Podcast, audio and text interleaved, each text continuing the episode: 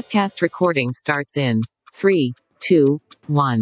Hey everyone, happy Onam. You are listening to Onmanorama's Onam special Wacky News episode. I am Athira Madhav and I'm here to bring you the 5 craziest news stories of this week. I'm joined by my robot best friend Manorama who collects all these crazy stories. Manorama, along with these stories, why don't you collect some flowers for our Pookalam? Hmm? I would love to, but you never wake up early in the morning. Anyway, hello, listeners. I know you all must be busy preparing for the Onam celebration. But since it's a wacky world out there, how about we listen to some wacky news?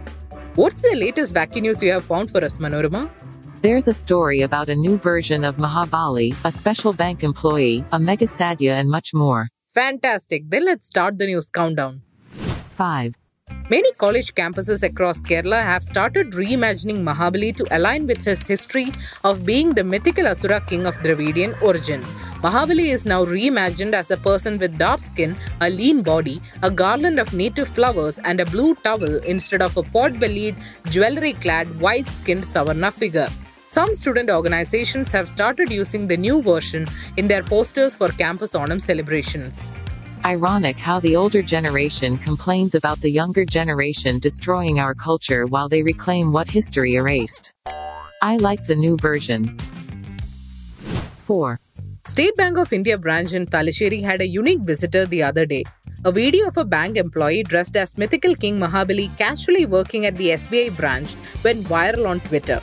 Employee CK Vinod Kumar, dressed as Maveli looking at loan papers, was indeed a rare sight for colleagues and customers. This is so cool. I also want to dress up as Maveli. Please leave Mahabali alone. There is a high chance that your costume will look like one for Halloween rather than Onam. 3. Students from Commerce Department of Irinjalakuda Christ College created a mega sadya for Onam with over 241 side dishes. Sadya items like sambar and different varieties of payasams were made by students at their homes and later assembled on a giant banana leaf at the college. The team hopes to set a Guinness World Record for this unique achievement. Imagine eating all that food. I would need a whole day. Don't be such a humble woman, I have seen you inhaling food in seconds. Don't underestimate your gluttony.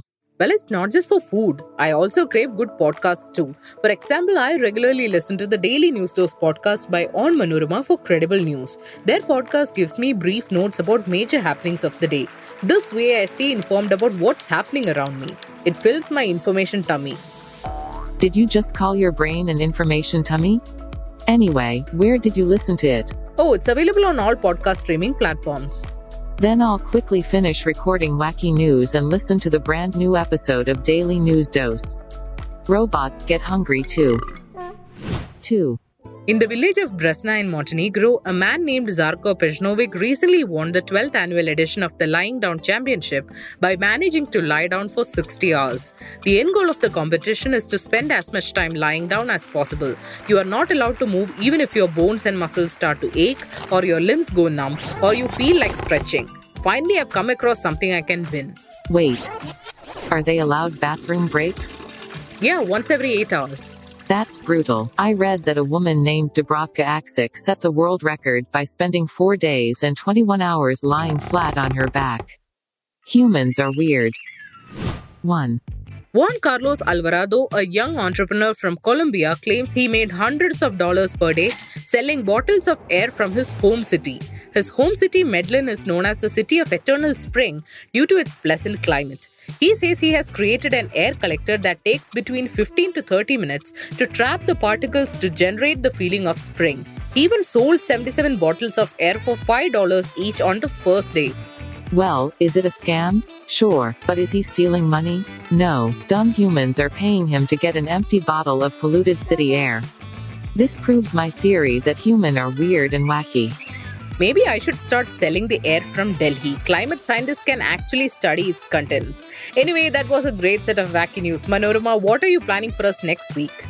I am reading about a ruthless UK restaurant and a penguin with a prosthetic leg. But more on that next week. I have to go out now to buy some new spare parts this Onam. Consider it as my Anacodia Thera. Yeah, yeah, if you promise to stay within the budget. Anyway, can't wait to share that wacky news with our listeners. Well, that's all for today, folks. Did you like the episode? Do let me know. I and my Manorama robot will be back with even wackier news soon, so don't forget to tune in. Happy Onam! Ta ta!